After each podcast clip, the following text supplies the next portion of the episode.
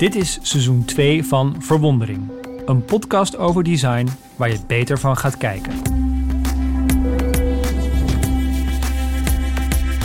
Elke aflevering spreekt Harold Dunning met andere ontwerpers en ondernemers over de impact van hun werk.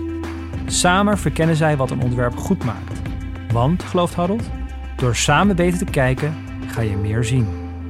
Als de oprichter van strategisch designbureau Momkai is Harold gefascineerd door gebruikerservaringen. En als medeoprichter van journalistiek platform De Correspondent weet hij als geen ander hoe je een merk neerzet en de ervaring voor leden tot in detail ontwerpt. Zijn Momkai-team is dan ook wereldwijd veel gevraagd voor het ontwerpen van een member experience. Verwondering is misschien wel de meest visuele podcast ter wereld. Alles wat Harold en zijn gast bespreken kun je namelijk ook zien. Ga daarvoor naar verwondering.com.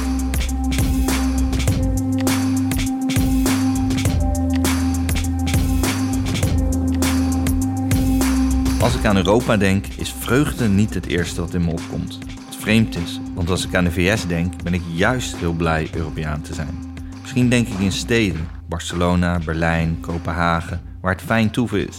Of in bergen, Alpen, Pyreneeën, Zwartsveld, waar het fijn gaan is. Toch is een ode aan die Freude het lijflied van Europa. Ik wist het niet, dat ons continent een eigen hymne heeft. Het bezingt in alle vrolijkheid wat ons verbindt. Freude, schöne Götterfunken, alle mensen werden broeder, wo een sanfte Flügel waait. Zit je dan? We worden allemaal broeders. Voor zoiets wat zo ver weg voelt, terwijl het ons helemaal omringt. Of, zoals journalist en antropoloog Joris Luijendijk ooit zei over de EU... hoe kan iets wat zo belangrijk voor me is, me toch zo weinig interesseren? Mijn gast vandaag, Mick de Rehorst, had vroeger hetzelfde. Hij ging het liefst zo ver weg als mogelijk. Op zijn achttiende van Haarlem naar Harlem voor vrijwilligerswerk in New York. Hij werkte in China en zag bij de staatsmedia in Beijing hoe een goede pot propaganda bereid wordt. Hij studeerde aan de University College en belandde daarna bij BNN 3 op reis, waar hij zelfs een paar afleveringen in Italië en Spanje mocht presenteren. Toch voelde het allemaal net te oppervlakkig. Samen met zijn vriendin Marije Martens, die design en nationalisme studeerde, bedachten ze een nieuw platform dat de lens kon richten op jongeren in heel Europa. Want waar wij in Nederland vaak blasé reageren op die blauwe vlag en de gele sterren, ontmoetten Mick en Marije in Barcelona tijdens de protesten voor de onafhankelijkheid ja steeds weer jongeren die zich vol trots uitgaven voor en Catalaan en Europeaan.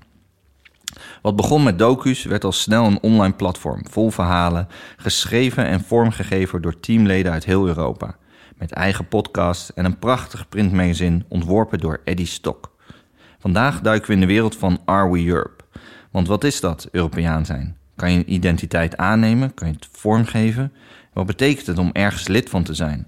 Wat definieert een gemeenschap en wanneer is een ervaring voor een lid betekenisvol? Een gesprek over members en memberful design.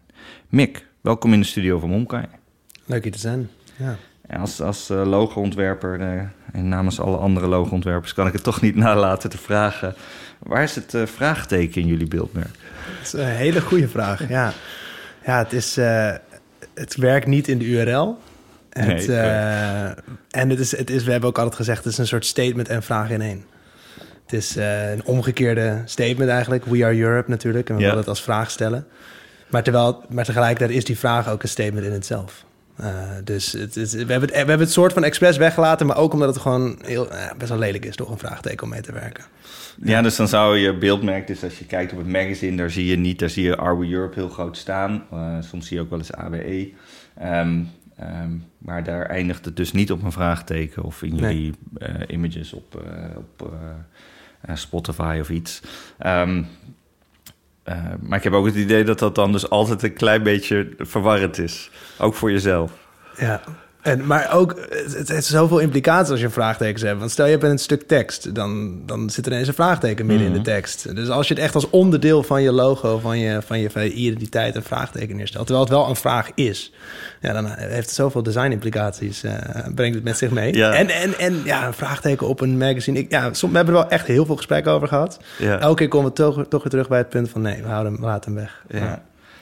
Ja, ik vind het wel mooi dat, dat er, zit, er zit dus iets uh, verwarrends en iets ongrijpbaars in. Wat, wat denk ik ook daarin eigenlijk heel mooi samenvat wat ja. Europa is voor ons. Um, ja, mooi. Ja. um, omdat je het ergens denkt te begrijpen, maar het is natuurlijk een continent en een unie en een munt. En het is zo in zoveel verschillende vormen iets. Je noemde in een, in een interview ooit eens dat je dat Europa voor jou uh, vrijheid is. De vrijheid om te, te gaan en te staan uh, waar je wil. Dat je zonder paspoort of formulieren, je kan zomaar uh, ergens naartoe. Um, hoe, hoe, kijk je daar nu naar, naar die definitie, nu alle grenzen gesloten zijn? het is een mooie, mooie iets om even bij stil te staan, inderdaad. Want ik was bij de eerste. Ik woon nu in, in Brussel, in België. Mm -hmm. En tijdens de eerste lockdown-maatregelen in april. Toen moest ik voor een familieomstandigheid inderdaad naar, naar Nederland toe. En ineens stond ik met allemaal vrachtwagens stil bij de Nederlandse grens. Dus in België in een auto. En ze wilden me eigenlijk niet doorlaten.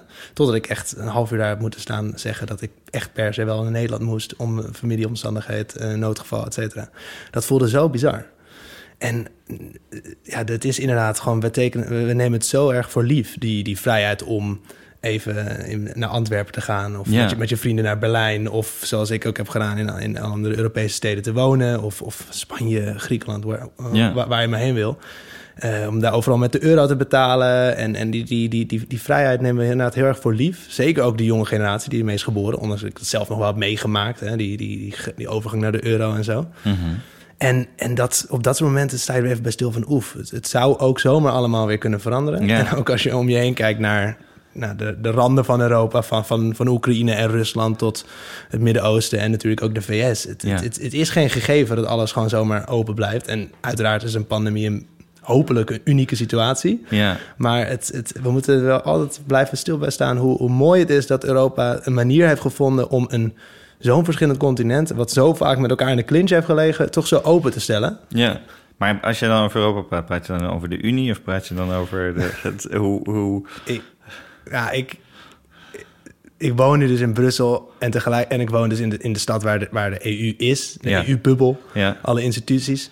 Maar we hebben, we hebben ons kantoor net aan de andere kant van de stad. Ik ben er denk in de twee jaar dat ik woon misschien drie keer geweest. waarom heb je daar een kantoor? Ook een goede vraag. Ja, dat, was, dat ging echt toevallig. We hebben eigenlijk altijd gezegd als team... We, komen, we hebben begonnen in Amsterdam. Toen hebben we deel, deel in Parijs gezeten... omdat we nog onze studies aan het doen waren en zo. En ja, twee mensen zaten in Nederland. Twee mensen zaten in Parijs. We dachten, let's meet in the middle in Brussel. We hadden daar toevallig toen ook net veel evenementen en workshops wel gehad. Ja, het is daar goedkope kantoorruimte. Ja. We hebben echt een super gaaf pand eh, midden in de stad gevonden... waar nu ook een coworker space zit... en een even, even, waar we ook evenementen doen. Nu natuurlijk niet. Mhm. En, en ja, het is gewoon zo'n zo'n gave stad. Ook veel van onze klanten zitten daar. En ik zeg ook echt klanten, omdat wij ook Naast een magazine studio, ook een soort studio Ja. we zijn eigenlijk ook een beetje half creative studio. Ja. Wat, wat, eh, ja, een, eh, ik zag een, een branded content studio. Wat houdt het in? Ja, nou, ik, ik denk dat mensen wel zullen weten wat ongeveer branded content is. Dus dat is een, een opdrachtgever, een organisatie komt naar je toe om voor hun eh, ja, content te maken. Mhm. En dan zeggen we ook echt content, omdat het natuurlijk geen journalistiek per se is, maar Mhm. Stories, storytelling. Mhm. En, en wij doen wel alles vanuit. eh wij, doen, we werken alleen maar met mission-driven organisaties, sociaal bewuste organisaties. Ehm, niet dat als Shell naar ons toe zou komen van nee, doe maar voor ons ook zo'n branded Mhm. content studio. Dan zeggen, we, dan zeggen we nee, we zijn zelf ook een non-profit. Maar toch denken we van ja, we hebben een enorm, eh, enorm gave database. Eigenlijk, eigenlijk, eigenlijk letterlijk een heel collectief aan verhalenmakers, zoals we dat noemen, storytellers. Maar storytellers kan ook via design of via podcast maken of video maken. Of zelfs eh, een campagne draaien of, of, of, of interviews doen. En we, die staan eigenlijk allemaal tot onze beschikking. En ja, zelf hebben we inderdaad één keer per eh, drie maanden een magazine. We dachten, nou ja, waarom gaan we niet tegen organisaties zeggen... hey, als jullie een podcast willen of een video willen... zoals wij dat nu voor ons eigen media maken... dan, kan, dan kunnen onze freelancers dat ook voor jullie doen. Ja. En dat werkt eigenlijk heel erg goed. Nou, ik kan me ook wel voorstellen dat je daar ook wel duidelijke grenzen in moet stellen. Want branded content kan je net zo goed zien als de dood van de journalistiek. Zeker. oh god, ja. Ja, nee, zeker. Ja. Nou, omdat het dan gaat spelen met dat je niet zeker meer weet waar het verhaal vanaf komt. Maar, ehm, 100%, eh, ehm, ja. de- want die studio is ook een non-profit dan? Of is die... De studio is ook een non-profit. Ehm, daar hebben we ook interne discussies ook over. Mhm. Maar ja, wij, wij zien het dus echt inderdaad als inkomstenbron. En we doen alleen maar dingen die wij zelf ook wel zouden willen publiceren. Dus we maken podcasts voor de European Press Prize. Of we maken, doen een campagne voor eh Bertelsmann. Dat is ook een stichting over, over transatlantische relaties. Of we doen voor Eurosonic, het muziekfestival, doen we, al hun, doen we veel van hun video's en content. Dus het zijn Ja. allemaal organisaties die tegenaan schuurt. Zeg maar, die ook wel bezig zijn met Europa en Euro- Europese cultuur. En, en, dus het, het is niet zeg maar, dat we ineens voor iets heel random, iets heel apart iets gaan maken. Dus ik, wat dat betreft, zo praten we eigenlijk ook een beetje goed voor onszelf. Ja. Het, het is iets wat Nou, we zelf het- ook wel zouden publiceren. Ja. Nou, kijk, ik vind het in die... Ik, ik, ik weet hoe gevoelig het ligt. Ik bedoel, Ja. eh, eh, van de correspondent natuurlijk ook. En eh, veel met journalisten werken. Überhaupt het woord content vind ik al Dat dapper dat je dat durft Ja, te zeggen. ja. ik ken journalisten die dat echt niet... eh, Gelukkig ben ik niet... Eh, eh, storyteller is ik ben een niet de woord die eindredacteur, soms, ja. die soms niet mag. Nee, maar ik denk dat het in een andere zin juist ehm, ehm, ook een eh, moderne invulling is van eh, wat het betekent om je hoofd boven water te houden. Eh, dus een di- differentiatie van, van je inkomstenbronnen. En ehm, dat, ehm, ja, dat, je geen, dat je niet bestaat of aan het infuus ligt van fondsen. Ja. Heb je ooit geld eh, gehad van de EU? Nee. We hebben nu toevallig wel twee grote EU-subsidies of aanvragen uitstaan. Omdat het echt een perfecte aanvraag was. Het ging over nieuwe, ja, nieuwe, nieuwe media voor jonge Europeanen. Mhm. Dus het was gewoon een te duidelijke call. De EU is natuurlijk ook zelf ook veel mee bezig. Hoe kunnen we nieuwe mensen bereiken? Hoe kunnen we jongeren bereiken? Dus deze aanvraag was gewoon eh, ten eerste heel groot. Eh, bijna anderhalf miljoen hebben we met een consortium van... of met een groep aan andere media door Europa... hebben die aangevraagd, daar hebben we onderdeel van. We hebben nog nooit zelf eh, direct EU-geld gekregen. Wel, wel een prijs van het Europees Parlement, dat wel. Maar toch vind ik, hebben we altijd wel zelf het punt gemaakt... Ik bedoel, het is ook een interne discussie van... geen geld van de EU aannemen, omdat we... Ja, we zijn niet een EU-platform. We willen Nee. niet die Europese vlag onderaan wat we doen. Wat je soms al krijgt, bijvoorbeeld het Creative Europe-programma. Nou, ik kan me voorstellen dat het jouw merken in, in, eh, in no time in de weg zou zitten. Als Ja, je, dat, je hoeft het maar één keer te doen en dan is het Ja, dat is eigenlijk al gone, zeg maar. En we hebben die schijn al tegen ons. We lijken al een pro-Europees platform. En we zijn ook pro-Europees. Maar we zijn niet pro-EU per se. En daarom hebben we het ook als vraag gesteld. Eh, are we Europe? Van wie, wie, houdt, wie houdt er dan in Europeaan te zijn? Wat houdt het in om Europeaan te zijn? Wie hoort erbij? Horen nieuwkomers erbij? Ja, weet je, waar, Mhm. waar begint Europa? Waar eindigt Europa? Dus we kijken echt naar Europa als continent. Dat kan zelfs ook tot de VS reiken of Mhm. tot diep in Azië. Of de, nu ons nieuwe, eh, eh, ons nieuwe magazine gaat over eh, de Europese relatie tot kolonialisme en postkolonialisme. Nou, dat is natuurlijk niet alleen maar een Mhm. Europees verhaal. Dus eh, Europa is voor ons ook niet een geografisch of een politiek ding. ja. Ehm, dus daarom willen we ons ook niet één op één verbinden met de EU. En je noemt het al een groot netwerk. eh, Ja. eh, eh, nou, vooral dan door Europa heen van freelancers. Ik denk wel 700 of iets. Mhm. eh. Eh, jullie hoofdredacteur, eh Kirill eh, Hartog, die is, die is ook medeoprichter. En die is eigenlijk Ja. een soort belichaming van de Europeaan. Die is eh, Nederlands, Russisch, Spaans bloed, spreekt zes talen. Ja, En hij ehm, noemde het ook, het samenwerken ook wel eens lastig... doordat je zoveel eh, freelancers hebt... en dan dat de kwaliteit ook wel verschilt. eh, zeker omdat sommigen nog, eh, echt nog heel jong en onervaren zijn. Ja. Herken je dat? ja.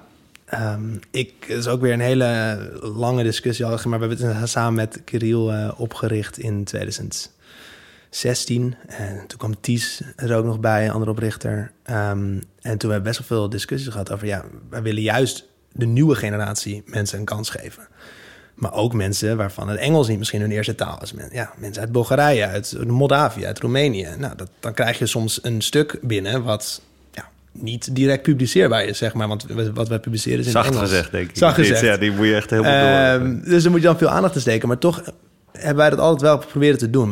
We zien onszelf ook echt als springplank voor nieuw talent. Ehm, maar er zijn natuurlijk wel zelf nu ook hebben we eh, interne gesprekken over. Ja, bijvoorbeeld een magazine. Dat moet eigenlijk ook een beetje, nou, ik ga het nog een keer zeggen, flagship zijn. En je bedoelt dan met flagship... Wat, wat, is, wat betekent dat voor jou? Ja, ja. nou, ik, het magazine is ook absoluut niet waar we ons geld eh, aan verdienen, zeg maar het print magazine. Maar we vinden het toch belangrijk om dat te maken, omdat het echt een fysieke uiting is van, van Are We Europe, van Ja. wat wij zijn en het gevoel wat we willen neerzetten op designgebied, op inhoudsgebied, op thematisch gebied. Dus ik vind het zo gaaf om dat te blijven maken. Omdat je ten eerste heb je een ja, fysieke binnenkomer. Ja. Bijna, bijna een soort eh, visitekaartje. Ja. En het heeft gewoon inhoud. En je kan er elke keer mee experimenteren. Dus als je ziet hier met de verschillende uitgaven... Ze hebben, ze, we hebben ze van eh, vorm laten veranderen, van design laten veranderen. Maar er komt toch een bepaald gevoel vandaan. Dat je meteen zoiets hebt van... oh ja, ze, ze willen het op een bepaalde manier... hebben in ieder geval dat thema aangevlogen. Ja, we, we, we zullen die ehm, verschillende ontwerpen van het magazine ook in de gallery eh, op verwondering.com eh, zetten. Maar we kijken dus eigenlijk naar een magazine wat ongeveer anderhalf keer je hand is. Hij is nu Ja. iets verkleind in Ja. formaat, Ja. waardoor hij net ook iets dikker is geworden. Ja. Hij voelt eigenlijk daardoor, ik vind hem in dat nieuwe formaat dus eigenlijk veel, eh, veel meer eh, ja, soort gewicht hebben. Veel meer eh, het gevoel hebben van oké, dit is een soort boekje wat ik ga lezen. De andere, dat grotere formaat, eerder een A4. was Dat meer nog een soort... beetje eh, flimsy. Dan voelt hij... Maar toen hadden jullie denk ik ook een andere oplage... eh, eh, of een andere omloopsnelheid, toch? Bijna Ja. elke maand, denk ik. Dat was, nou, die eerste waren allemaal online. Toen dat hebben we verzameld in een geel boek. Ja. Die hebben we wel helemaal met de bezige bij samen. ehm, en, en DPG Media hebben het toen... Die eh, bezig bij zijn uitgever. ja, Nederlandse de uitgever. Die hebben ons toen ook gesteund. Die hebben het laten drukken. Dus dat was echt wel... Daar zit veel aandacht in. Maar daarna Ja. werd het magazine inderdaad... Ja, we wilden het met reden- weinig budget gewoon toch laten toch testen. We hebben eigenlijk alles wat we doen, testen we eerst. Ja. En daarna gaan we het verfijnen als we werk van het, eh, het werkt. Ja. Ja. En wordt nu, eh, het wordt nu eh, gedrukt in, in Berlijn. Berlijn. Ehm, ehm, ja, ik kan me wel voorstellen dat je ook daar weer in het begin best wel moest uitleggen... jongens, oké, het is 2017, wij gaan, wij gaan iets op papier uitgeven. Ehm, eh, eh, had jij dan, zeg maar, eh, heb je dan ook hele grote discussies intern... om dat er doorheen te Ja. krijgen? Of? Ja, dit was echt mijn, ran, mijn, mijn, mijn ingeving. En daar heb ik echt een beetje doorheen gedrukt om het maar gewoon een keer Je te wou doen. red. Ra- random wilde ik Oh, zeggen. En- random. En een rant. En het was een rant. Eh nee, ja, zo, kijk, inderdaad, we, we zijn allemaal jonger dan 30. Dat je denkt van, we gaan eh, samen een, een, een printmagazine maken. jij bent 28 en je collega's zijn vaak zo 5, 26, denk ik. Ja, Zoiets, ja. ja, ja. Er zitten nu wel wat nieuwe mensen bij die wel eh, rond, rond de 30 zitten. Nou. Maar goed, toen waren we zelfs nog, dat was twee jaar geleden, het was 2018. Toen dachten we van, waarom, gaan we, waarom zouden we godsnaam een printmagazine gaan maken? Wie, dat gaat toch niemand kopen? Mhm. En dat is deels ook gebleken. Het is moeilijk om dat echt in grote oplagen te verkopen. Maar onze partner Heftwerk en Medialis in Berlijn... Die zijn, gewoon, die zijn wel gespecialiseerd in indie magazines. En ja, zoals, zoals jij weet en zoals ik hier ook zie in jouw werkkamer... er zijn prachtige indie magazines in, Mhm. in de wereld... en er zit super veel aandacht in. En Mhm. dat... Wij willen een beetje ertussenin gaan zitten. Het moet iets zijn wat mensen mee willen nemen... wat ze misschien wel weg willen geven... m- eh, maar wat ook nog inhoud heeft. En dat ging eigenlijk nog best wel goed, het printen zelf. Maar ja, goed, het aan de man brengen is dan nog nog wel weer wat, wat moeilijker als je alleen je eigen web, webshop hebt bijvoorbeeld en geen distributeur. Dus, dus we hebben veel. Want je veel probeert het nu denk ik in winkels te krijgen, zeg maar. Ja, dat er je liggen nu soort wel in boekwinkels door heel Europa, Oké. of magazinewinkels, maar wel van die independent boekwinkels. Dus Ja. wel in Atheneum in Amsterdam en Ja, ja, ja. een paar van die, van die iets grotere zaken, maar toch wel meer de, meer de indie bookstores. Ehm ja, was je vraag daarvoor? Nou, ik, wat ik wel interessant aan vind, is dat, ehm, dat eh, mijn denken daarover best wel veranderd is over tijd. Dat ik dus eh, ehm, eh, eigenlijk eh, stiekem heel erg hou van print. Ja. En ook. dat ik je ehm, ehm, in de vorige podcast vertelde ik in, Ja. met Sterren, een van de vorige Sterrensprengers, eh, creatief hoofdredacteur bij de correspondent, hadden we het over de New Yorker, wat ik eh, in print echt een heerlijk magazine vind. En waar ik ook de lengte van de stukken, die, nou, die gaan de correspondent nog ver voorbij, zo lang dat ze zijn. Maar ehm, eh, helemaal ni- eigenlijk niet opmerk. Terwijl op mijn device, op, mijn, op mijn mobiele telefoon, denk ik, Jezus. Er staat er gaststudent, 45 ja. minuten leestijd. denk Ja, van, dan nou, nou, dan zit je dus Ja. in 45 minuten zo naar je telefoon te kijken. Maar ehm, en op een of andere manier heeft het meer rust en meer waarde in die printvorm. En ehm, Ja, het, le- het lekkerste moment zelf vind ik als dat nieuw magazine geprint is. Ik, meestal lees ik de stukken inderdaad wel een beetje door, maar ik, ben, eigenlijk- ik hou me in principe niet helemaal, niet helemaal bezig met de redactie. dat doet Kirill. eh, Dat is Kirill en een aantal editors eh, in, in, in, eh, op andere plekken. Mhm. Om dan zelf in bad te gaan zitten met het magazine. En dan Ja. een hele ding van, van cover to cover te lezen. Dat ik echt fantastisch. Het is Ja. zo- zo'n unieke ervaring om een magazine te lezen. Maar ik ben zelf heb ma- magazine altijd gaaf gevonden. Maar ik ben nooit iemand in de indie magazine wereld geweest. Dat is echt pas, we hebben dat gewoon gedaan. En toen pas zijn we in de design van magazines gedoken. En eigenlijk, ik heb gewoon gezegd tegen onze designer die alle online dingen deed. Oké, nu gaan we dit magazine. We deden het dus wel elk kwartaal al. En daarvoor elke maand een online magazine. Deze gaan we printen. Ja. En toen hebben we gewoon gezegd, maak het maar. Ga maar in InDesign werken. Nou, design is ook echt een heel belangrijk onderdeel bij het magazine. Dus de Ja. illustraties zijn prachtig. Het is heel erg eh, uitgebalanceerd erin. Ehm, soms is het bijna eh, te- in mijn optiek soms bijna te veel ontworpen. Dan Ja. denk ik, dan verandert halverwege het kader en dan moet je het magazine ineens kantelen en zo. Dan, ik ben altijd van de school die iets soberder is. Het ja. verhaal is belangrijk. Ehm, eh, neemt niet weg dat ik het heel mooi vind. En eh, nou, noemde Eddie Stok al met je illustraties. Maar jullie hebben veel meer mensen die illustraties ook maken Ja. in het stuk. Het doet daarin eigenlijk iets meer denken aan, aan iets als Monocle of Kimvolk. Ehm, kijken jullie ook naar dat soort magazines? Tuurlijk, ja. Als in Eddie, onze, onze, onze creative director, eh, die, die, die, die zit daar wel heel veel mee in. Dan, dan ik eigenlijk. Ik, eh, ik, ik lees wel andere, andere Mhm. magazines en soms sturen we dingen naar elkaar door. En we hebben natuurlijk heel veel gemoodboard en dat soort Ja. dingen allemaal van tevoren. En ook bij elk nieuw, nieuw magazine. Ehm, en elk, we laten ook soms, het is ook echt elke keer zo'n grappig proces. Van bijvoorbeeld nu ons nieuwe ehm, magazine gaat over decolonisatie. Ehm, unsilencing heet het. En we hebben daar ook gezegd van, nou, wat we normaal gesproken hebben... is een aantal van die long reads in magazine... waar dan illustratie bij wordt gehaald. Dus we geven die tekst gewoon aan een illustrator. We proberen ook altijd ehm, iets van acht nieuwe illustratoren... eh, per, per kwartaal eigenlijk eh, hun gang te laten gaan. Soms vragen we iemand terug. Maar ook weer om nieuwe mensen kans te geven. Meestal geven we gewoon die tekst, zeggen... oké, maak hier een illustratie bij. Maar nu hebben we gezegd... het worden geen long reads, het worden geen lange verhalen... het worden gesprekken. Nou ja, ga je dan die mensen ga je illustreren of ga je er gewoon kleine grafische elementen bij maken? Dus ook weer hebben we heel mooie gesprekken over gehad over hoe dit magazine eigenlijk ook weer heel anders is dan de voorgaande Wanneer komt die uit? december. Een Ja. een deel van hoe jullie tot de verhalen komen is, eh, is eh, design eh, sprints. En dat kennen we eigenlijk ja, veel meer uit de productontwikkeling. Het is een methode die ooit is ontwikkeld binnen de muren van Google. Ehm, en daar... wat? wat? Nee, Google? nee, ja, we hebben. Ja, nee, grappig. Sorry, ga door. Ehm, mag je geen Google doen? Ja, binnen journalistiek toch? Oh, dat soort zo, dingen. Dat weet je eh, als de duivel gezien. Nou, niet echt. Ja, ja het is altijd, Al die start-up methodologie. Dus Ja. volgens mij heel dubbel. Maar ik bedoelde wel- nu vooral gewoon over de praten. methodiek. Ja. Want ik bedoel, het is gewoon een methodiek. Dus je, het heeft feitelijk niks... eh, er, zijn, er zitten gewoon hele creatieve mensen daar. Die hebben een methodiek bedacht ooit. Die, ehm, waarmee je eigenlijk heel snel van een idee tot een resultaat komt in eh, vijf dagen. En dan heb je een, eh, eh, ja, aan het eind heb je een soort deelbaar prototype... wat je kan eh, valideren met echte gebruikers. Ik ken het natuurlijk uit design... projecten waarbij we dat doen met, met, met anderen... om, om ja, snel antwoord te krijgen op vragen en tot inzicht te komen. Maar ik ken het eigenlijk helemaal niet uit verhalen. Hoe, hoe gaat dat in zijn werk? Ja, dat is ook wel. Dat vond ik een van de leukste momenten, denk ik, die we, hebben- die we hebben gehad bij Arwe Europe. Was, ik, ik kom zelf een beetje uit die start-up wereld. Voor Arwe Europe heb ik ja, als product lead, dus niet dat ik zelf designer ben, maar wel met de user experience, met de gebruikerservaring, gewoon bezig geweest voor een bepaald product bij andere bedrijven. Werd ik ervoor ingehuurd. Ehm, dus ik was een beetje, ik was wel bekend met die, met die methodologie, de design thinking, design sprint methodologie. Ehm, en toen had ik een keer een workshop over gedaan, eh, over, ge- over gekregen. Toen was Our Europe nog een beetje een soort eh, side project. We deden nog een beetje aan, aan, aan, deden we er gewoon een beetje bij. Toen je nog in Parijs zat? Of? Ja.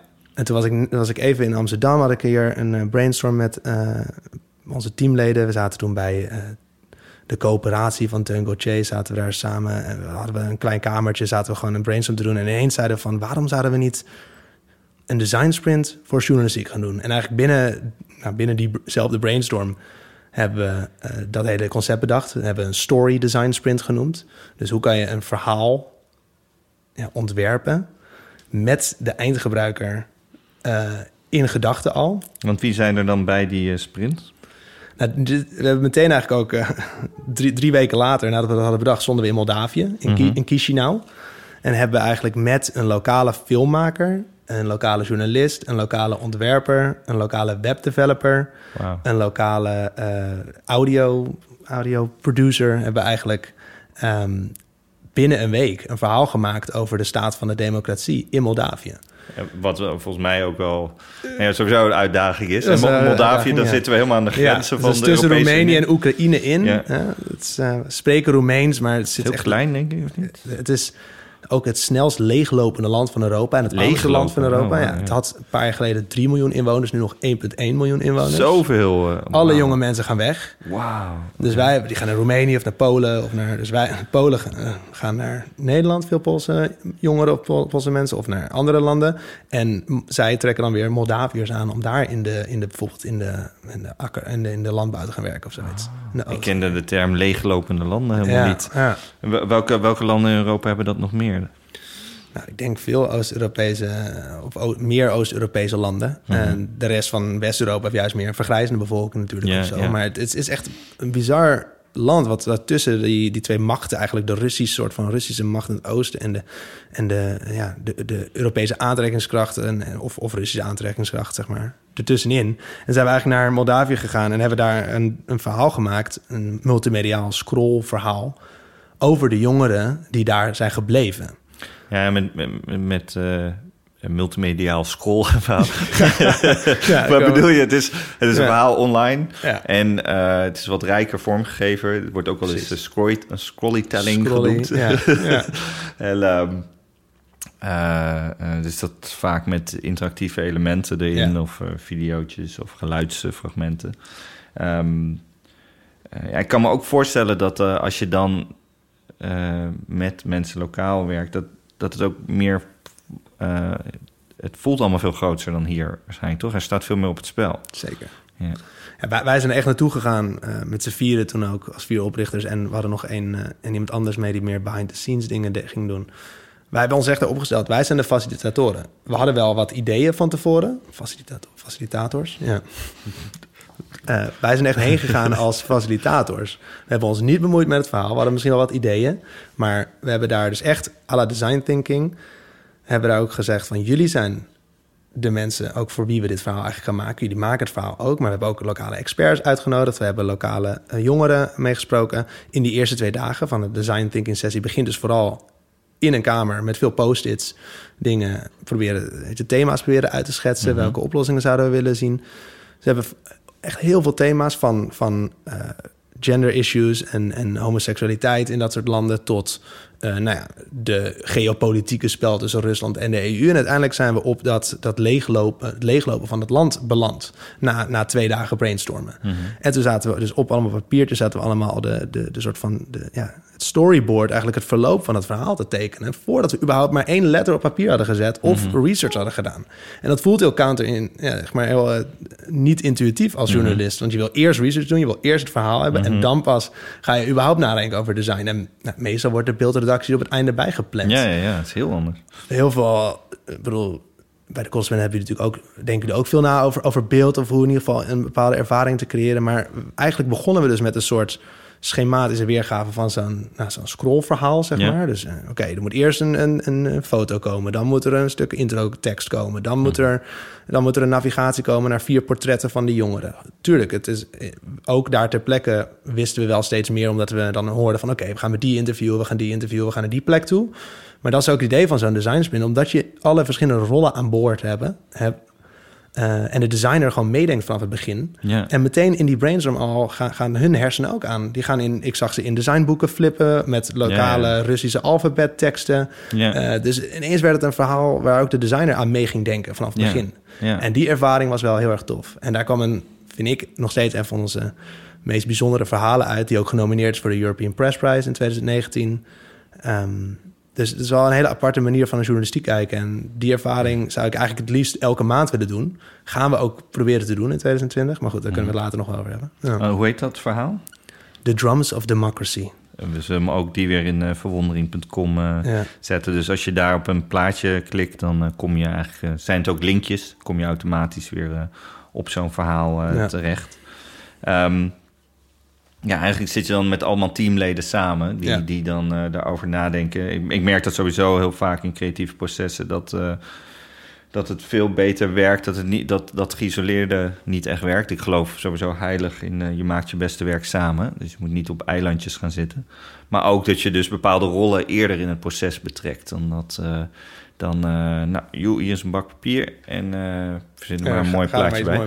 Ja, en ehm, dat, dat werkt denk ik heel goed. Eigenlijk dus als je ze ook meer, eh, ja, als je collega's ook ziet echt als, als ehm, ja, teamleden.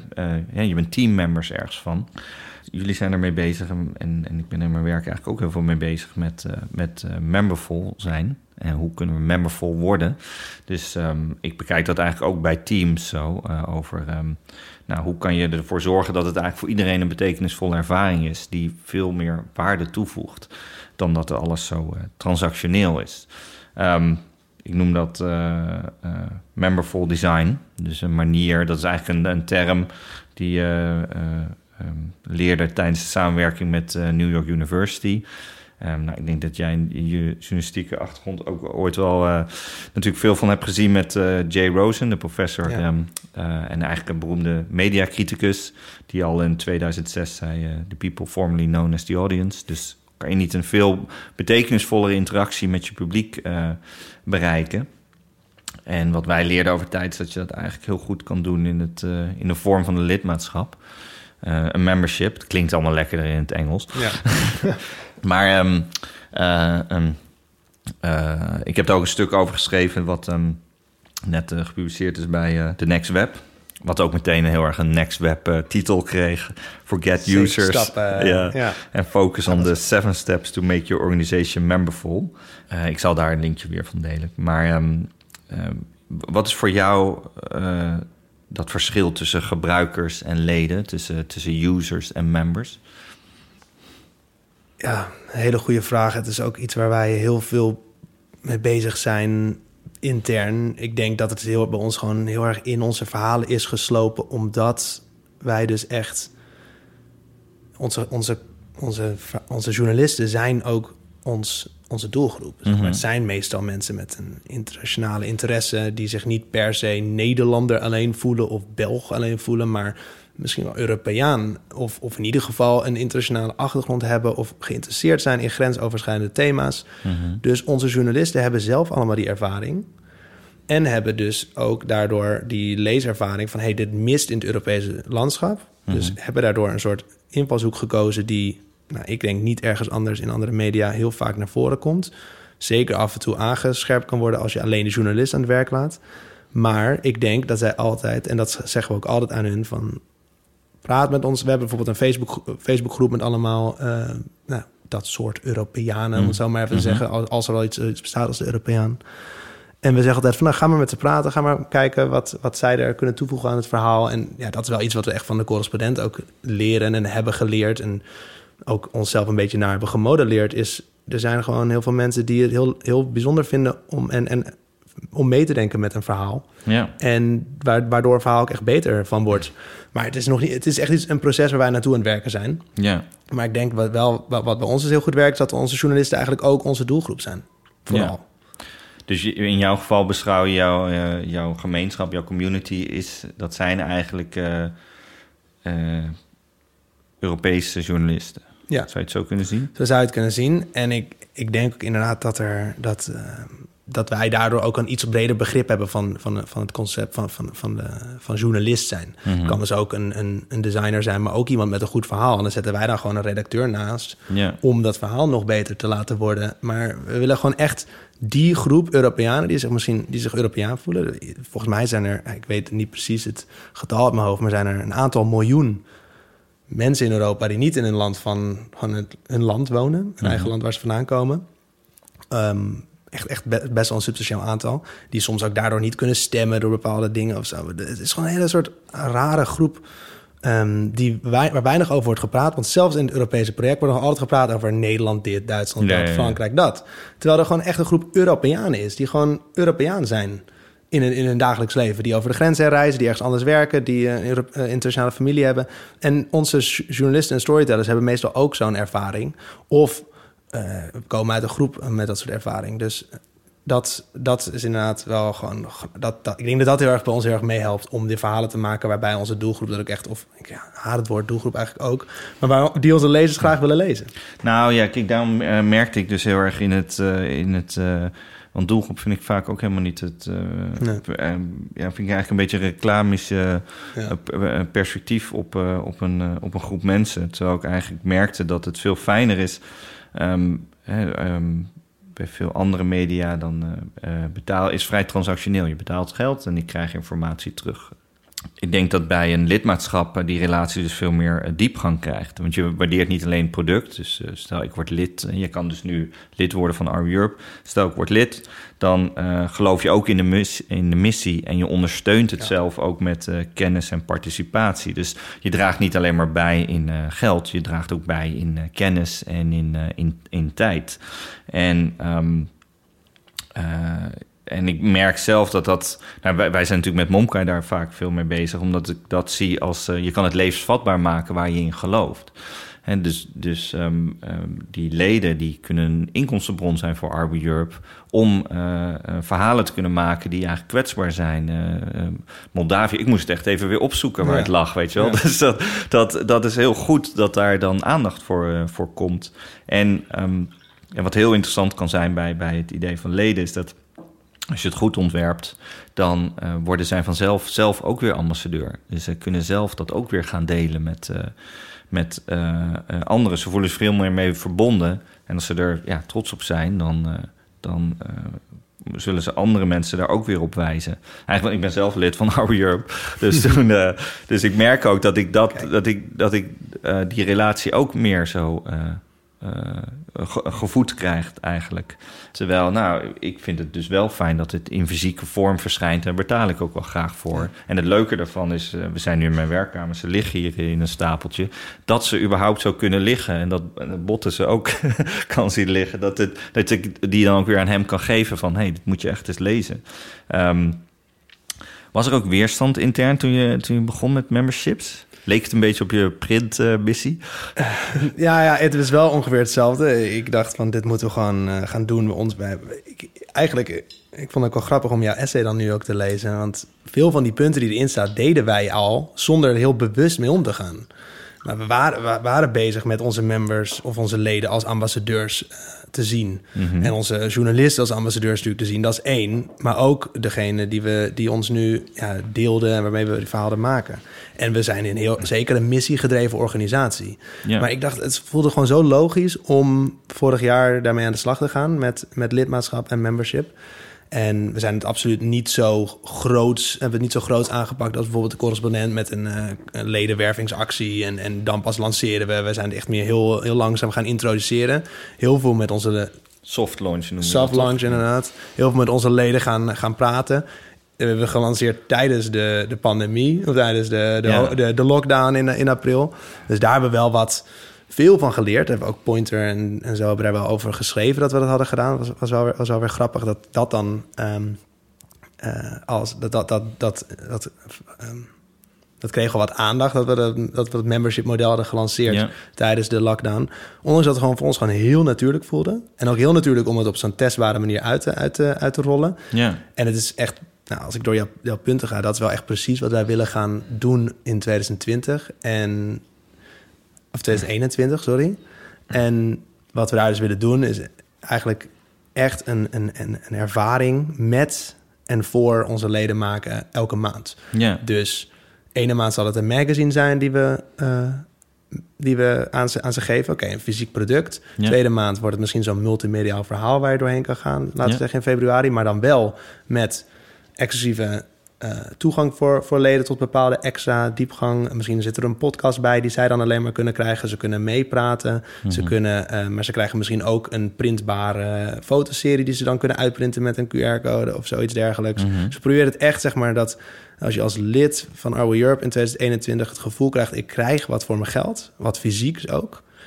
En er wordt gewoon journalistiek gemaakt waar ik achter sta. Ja. En als we die, die dingen kunnen belichamen in 2021, dan denk ik dat, dat we met Our Europe een heel erg bijzondere speler, kleine speler, maar een heel bijzondere speler in het Europese medialandschap kunnen worden. Ja. Omdat we het ja, met, met die Europeanen doen en voor.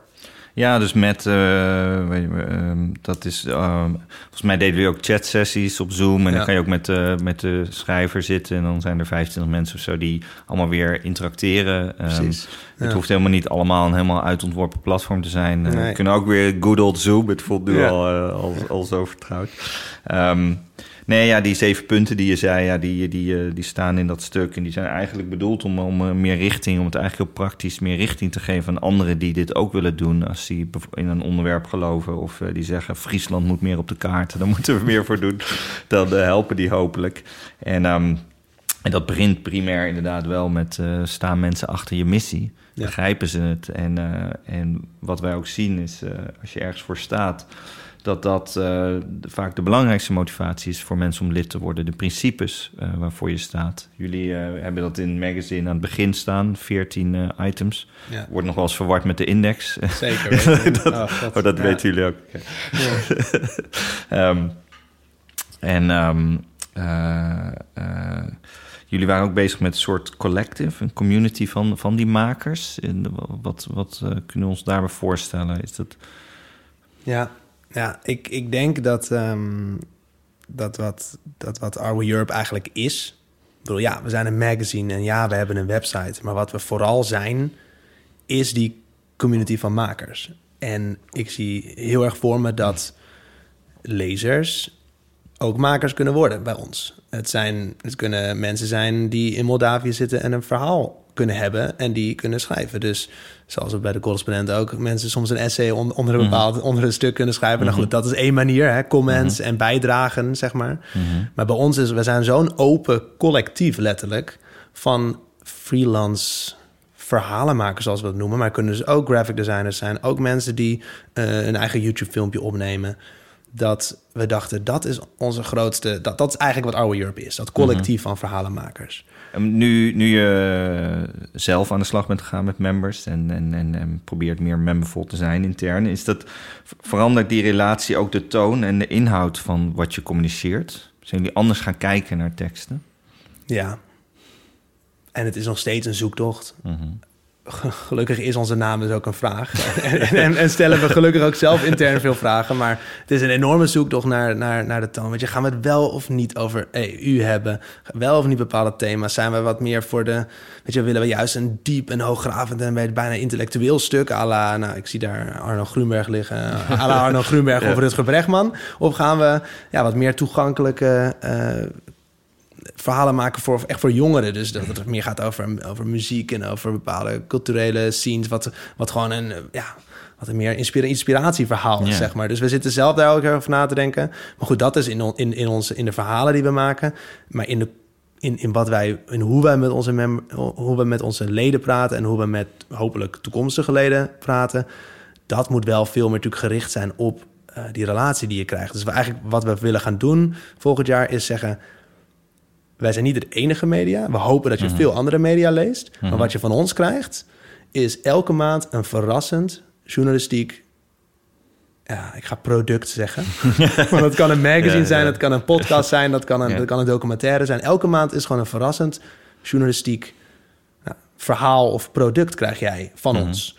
Over een thema of over een plek in Europa of over iets wat in Europa speelt waar jij waarschijnlijk nog niks van af weet. Dus over Moldavië, over IJsland, over de Faroe-eilanden of, of iets wat, wat in Maastricht gebeurt. En dat willen wij dus gaan bieden. En eigenlijk wat we dus, wat we dus onze leden zeggen is van... als jij lid van ons bent, hoor je een beetje bij die club. Je bent een van de... Nou, een select groep aantal mensen die dat krijgt. En juist door die exclusiviteit ook willen we gewoon iets maken. En willen we natuurlijk ook een beetje een soort van... eh reuring creëren en natuurlijk zeggen van... Nou, dat andere mensen tegen elkaar gaan zeggen... oh, bij Oude Europe krijg je elke maand een mooi magazine... of een, of, of een, of een fotoserie die aan je muur kan hangen... of, of een eh, VR-bril ding waar je, waar je telefoon in kan zetten... en dan zie je Groenland in 360 video's, weet je. Dus het moet echt elke keer gaan we gewoon een één... met heel veel aandacht één verhaal maken... waar mensen echt van opkijken. In het een Engels. verrassing. In het Engels. Is dat maar- niet een probleem?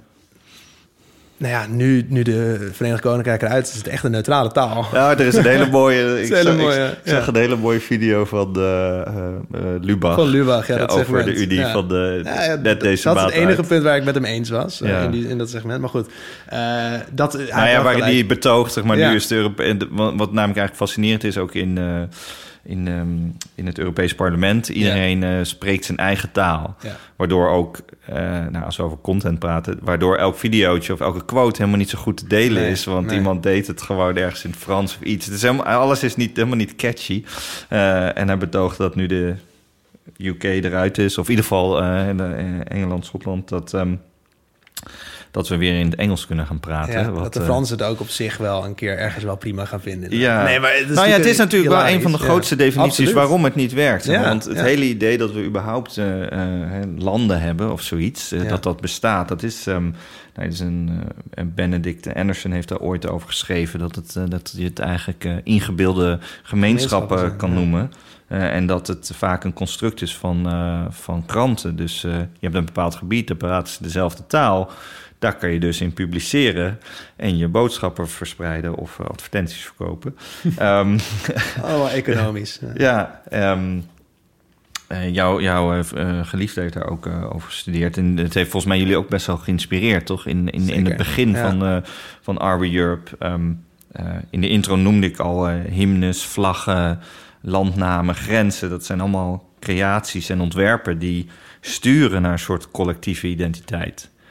Wat jij eigenlijk ook weer in het klein doet door, door het magazine zo te framen. Zeker. Ja. ja, taal blijft gewoon een prachtig, maar ook natuurlijk een verschrikkelijk onderwerp binnen Europa. Ik, ik, ik zit zelf soms letterlijk, ik bedoel, ik ben niet zo als Kirill dat ik al die talen kan spreken, maar soms zit ik dus met onze eh, printer in het Duits te praten, meteen daarna met een Frans in het Frans met een, eh, met een, met een partner van ons te praten die dan die magazines moet hebben op een bepaald Mhm. moment. En daarna weer in het Engels met mijn team en in het Nederlands met, eh, met sommige teamleden. Ik vind dat fantastisch, maar het is inderdaad absoluut een reden waardoor Europa soms wat, wat, wat, wat, wat suffig aanvoelt. En ja, dat, dat is zeker een, een uitdaging voor Europa. Tegelijkertijd denk ik ook dat dat het uniek maakt. Ik, ik, ik vind het ook wel mooi om die vergelijking te trekken dat, nou we hebben het over lidmaatschap, over, over, over lid zijn. Ehm, we zeggen altijd, ja, Nederland is lid van de EU. Nee, dat, dat is onzin. Nederland bestaat helemaal niet. Nederland bestaat alleen maar doordat de mensen die hier wonen, de Nederlanders dan maar, eh, besloten hebben van, ja, wij vinden het eigenlijk wel prima zo. Het is een sociaal contract dat we hebben afgesloten met elkaar. Nou goed, dat is allemaal politieke theorie. Maar Nederland bestaat helemaal niet. Europa bestaat ook helemaal niet. Maar wij zijn net zo goed lid van Europa op dit moment, jij en ik, als lid van Nederland, als lid van Amsterdam of als lid van, van eh, de wereld. Maar Europa is net zo goed als, als net zo, is precies hetzelfde als, als Nederland, behalve dat we er anders over praten. En wat zeker ontbreekt, is dat Europa minder smeu heeft, minder nationaal design heeft. Dus waar je in Nederland prachtige Europe eh, oranje, eh, oranje zeeën van mensen ziet. Ja. Nu, nu niet, maar als, als, als het Nederlands zelf al speelt... en waar Ja. er een soort gevoel is van... oh, dit is het om Nederland te zijn, hè, met die Ja. nationale iconen. De Fransen hebben dat nog veel meer natuurlijk. Ehm, heeft Europa dat niet? En wat we zien is blauwe en gele, blauwe vlaggen, gele sterren. Als je Ja. denkt van, moi. Ehm, maar de kaders van Europa... Dus wat de vrijheden die er geboden worden, de inhoud eigenlijk die het biedt, de, de, de, ja, het, het economisch ook belang wat, wat Europa heeft en wat, wat economische voorspoed wat het ons heeft gebracht, dat is er. Europa mist gewoon een stukje invulling. Dus de, de schetsen zijn er, maar het, het design mist. Ik denk ook dat eh, deze tijd, maar ik ben een optimistisch mens, maar ik denk dat deze tijd hopelijk ook een eh, ander soort perspectief. Ik merk het namelijk al bij mezelf dat eh, überhaupt. ehm, nou, eh, niet, probeer niet meer te vliegen. eh, misschien heel soms voor werk, privé sowieso niet meer. Nou, dan wordt de wereld sowieso een stuk kleiner. Dan kijk je ineens naar de trein en waar kan ik heen? En dan ineens is Europa. En dan zie je eigenlijk de ware schoonheid weer terugkomen. Eh, gekoppeld met dat wij nu allemaal hebben dat de wereld eigenlijk helemaal klein of ja, heel groot. Het is maar hoe je ernaar kijkt. Maar in ieder geval dat je helemaal niet meer zomaar ergens naartoe kan reizen. Of ik kom zelf net terug uit, eh, uit het Zwarte Woud, uit Zwartswald in, in, in Duitsland. Nou, dat was al een heel ding. Wow, naar Duitsland Ja, gaan, oh, coronatest, moeilijk. En eh toen kwam ik in het Zwartswald, dacht ik, wow, is dit exotisch zeg. Kijk, die mensen in het eten. En, de bossen zijn een soort goudgeel. In oktober is fantastisch. Elke ontwerper gaat naar het Zwarte Woud in, in eh, oktober. Het is echt, echt eh, alles wordt goudgeel. Maar ehm, eh, dat, je, dat je dus ook een soort herwaardering krijgt eigenlijk voor wat er om je heen is. Waardoor ik ook bij mezelf merkte, ik had zelf, eh, nou, tot voor kort ging ik heel vaak naar New York. Eh, we deden die correspondent, eh, de crowdfund campagne opbouwen daar. Eh, we hebben klanten in Amerika. Dat ik altijd echt wel een soort fascinatie had met Amerika. En nu eigenlijk steeds meer zoiets heb van... oh nee, ik ben eigenlijk zo blij dat ik hier ben. En dat we in, in, in, in, in zo'n relatieve vrijheid en gezondheid... en soort, ja, ook als je alleen al kijkt hoe mensen met elkaar omgaan in coronatijd. Jullie hebben daar een uh, uitgave ook over gedaan, de Silver ja. Lining... die eigenlijk wat meer vertelt van ja, in corona, wat het ook brengt, is dat mensen zelf initiatief nemen, oplossingen ontwerpen, uh, solidariteit tonen. Um, uh, wat ik eigenlijk weer heel uh, krachtig vond. Waardoor ik ineens, hè, toen ik Arbor Europe net leerde kennen, had ik dat veel minder dan dat ik nu denk. Ja, Ja, ja, snap ja, ik, ja. ja. Ja, heel grappig dat je het zegt. Ja, ik was zelf ook, toen ik 18 was, zat ik alleen maar... Ik wilde, ik wilde buitenlands correspondent worden. Ik wilde zoveel mogelijk reizen. Ik wilde, ik wilde naar, naar, naar de Azië. Ik heb er toen ook wel veel gedaan van wat, wat je ook in die intro zei van... ehm, tot, tot van China tot, tot, tot de VS. En ik vond Europa als altijd weten van ja, je gaat misschien een keer naar Berlijn met vrienden inderdaad om een drankje te doen. Mhm. Of, of, of, of naar Italië op vakantie. Maar het is bijna hap-snap of zo was het. ja, het was een beetje Ja. van, nou oké, ja, er zijn wel toffe dingen in Ja. Europa, maar boah, en Ja. je neemt die dingen maar voor lief. Maar we moeten echt heel erg blij zijn met het, dat Europa het zo volhoudt ook. En uiteraard, er zijn heel veel dingen en heel veel plekken waar het minder goed gaat. En de EU doet zeker al niet alles even goed. En ik snap ook dat mensen... Nou, ik snap niet dat mensen er boos op zijn, maar ik snap wel dat mensen denken van eh, waarom eh, en hoezo en waarom zou ik er godsnaam eh, mee bezig zijn. Ja, woede is heel vaak een soort onbegrip natuurlijk. Ja. Dus het is, als je het niet kan vatten, dan is het heel makkelijk om Ja. erop af te geven. Maar ik, ik dacht ook altijd van, ik was vroeger ook altijd niet met Europa bezig. Maar ja, sinds, nou, ook sinds, sinds We Europe, maar ook net daarvoor, was echt, ik was veel, er is zoveel moois in Europa. Van inderdaad, ehm, nou, de, de, de muziek, de muziekscene of de, de art- artiesten in, in, in steden in, in Europa, ehm, eh, ondernemingen die gedaan worden, technologische ontwikkelingen. Ehm, op, op, op sociaal vlak, maar ook gewoon op cultu- cultureel vlak is Europa nog steeds gewoon echt een broeinest. Mhm. Het, het barst bijna uit zijn voegen. Eh, hoeveel, als jij een designer in Barcelona vraagt, soms zijn er te veel designers of te veel Maar zeker in muzikanten. Barcelona, zeker in ja. Barcelona. Daar zijn, daar zijn echt Ja. heel veel, in ieder geval heel veel goede grafische Ja. ontwerpers en architecten. En, en Europa barst eigenlijk uit zijn voegen, maar toch hebben we zoiets van, nou, we kijken liever naar Amerika, wat daar gebeurt op bepaalde vlakken. Of Maar merk je nog niet dat dat al heel erg kantelt? Dat dat heel erg...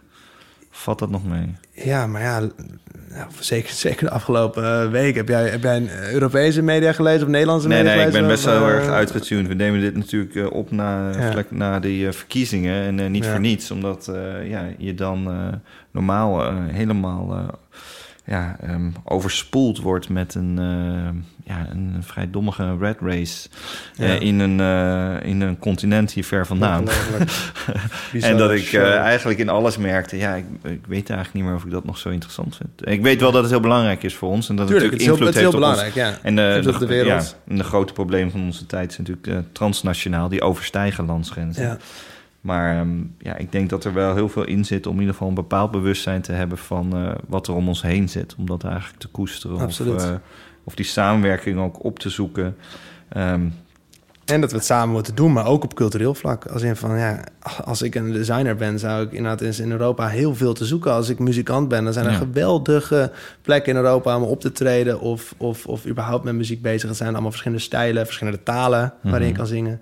Ja, het, is, voelt allemaal soms allemaal wat, eh, wat, wat kleiner aan of wat, wat, wat minder bombastisch aan dan- Amerikaanse Ja. equivalenten of, of, of van, het, van het Verenigd Koninkrijk. Maar er is gewoon heel veel in Europa. ja. En buiten dat is het gewoon, staat er gewoon vast dat wij het politiek eh, samen moeten gaan doen. ja. Eh, om tegen China, Rusland, Brazilië eh, en de VS daar een beetje wat te kunnen blijven doen. En er gebeurt gewoon ook heel veel goeds in Europa op, op, op klimaatveranderingsvlak. Het is allemaal niet genoeg. Het is allemaal niet, niet, niet voldoende. Maar we zijn wel als enige continent bezig om onze gewoon bepaalde doelstellingen te halen of zoiets. Nou ja, en het is niet, eh klimaatcrisis is niet iets nog wat je kan afwenden of zo. Wat Nee. er nog een soort van aankomt. Je zit er al lang Ja, middenin. mee omgaan. En ja. je kan er niet anders dan er naar kijken. Naar, kijk dan vooral naar je eigen omgeving. Wij ook als Nederlanders hebben we een klein boekje over uitgegeven. Het water komt van de eerder genoemde Rutger Brechtman. Ja. Maar die is echt een aanrader om te lezen. Eh, proberen juist, hè, dat is denk ik ook heel erg de stijl van Rutger Brechtman...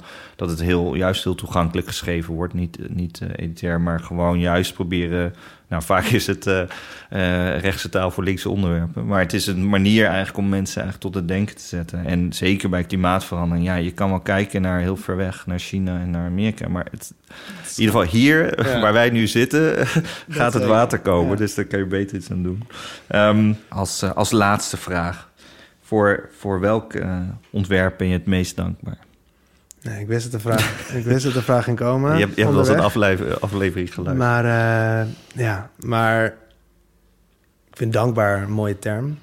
Um, eigenlijk is design heel erg ongemerkt mijn leven ingeslopen. Van de boeken die ik koop uh, tot de podcast die ik luister met een artwork. Uh, dus het, is, het zijn juist ook de kleine dingen tot een goede, goede, goede app uh, bijvoorbeeld de correspondent, de correspondent audio-app. Maar het is wel oprecht waar. Op het gebied van journalistiek.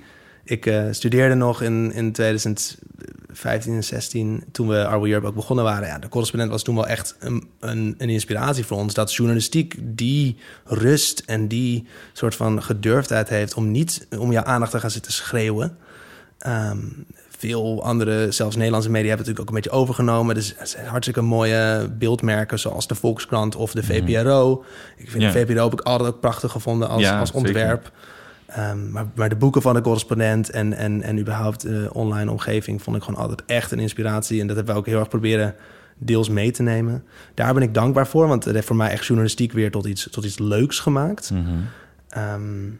maar op het gebied van echt, zeg maar, wat, wat zou ik kunnen zeggen, de hogere design, uh, architectuur, uh, um, um, interieurontwerp. Ik heb Piet en Eek altijd fantastisch gevonden. Ja.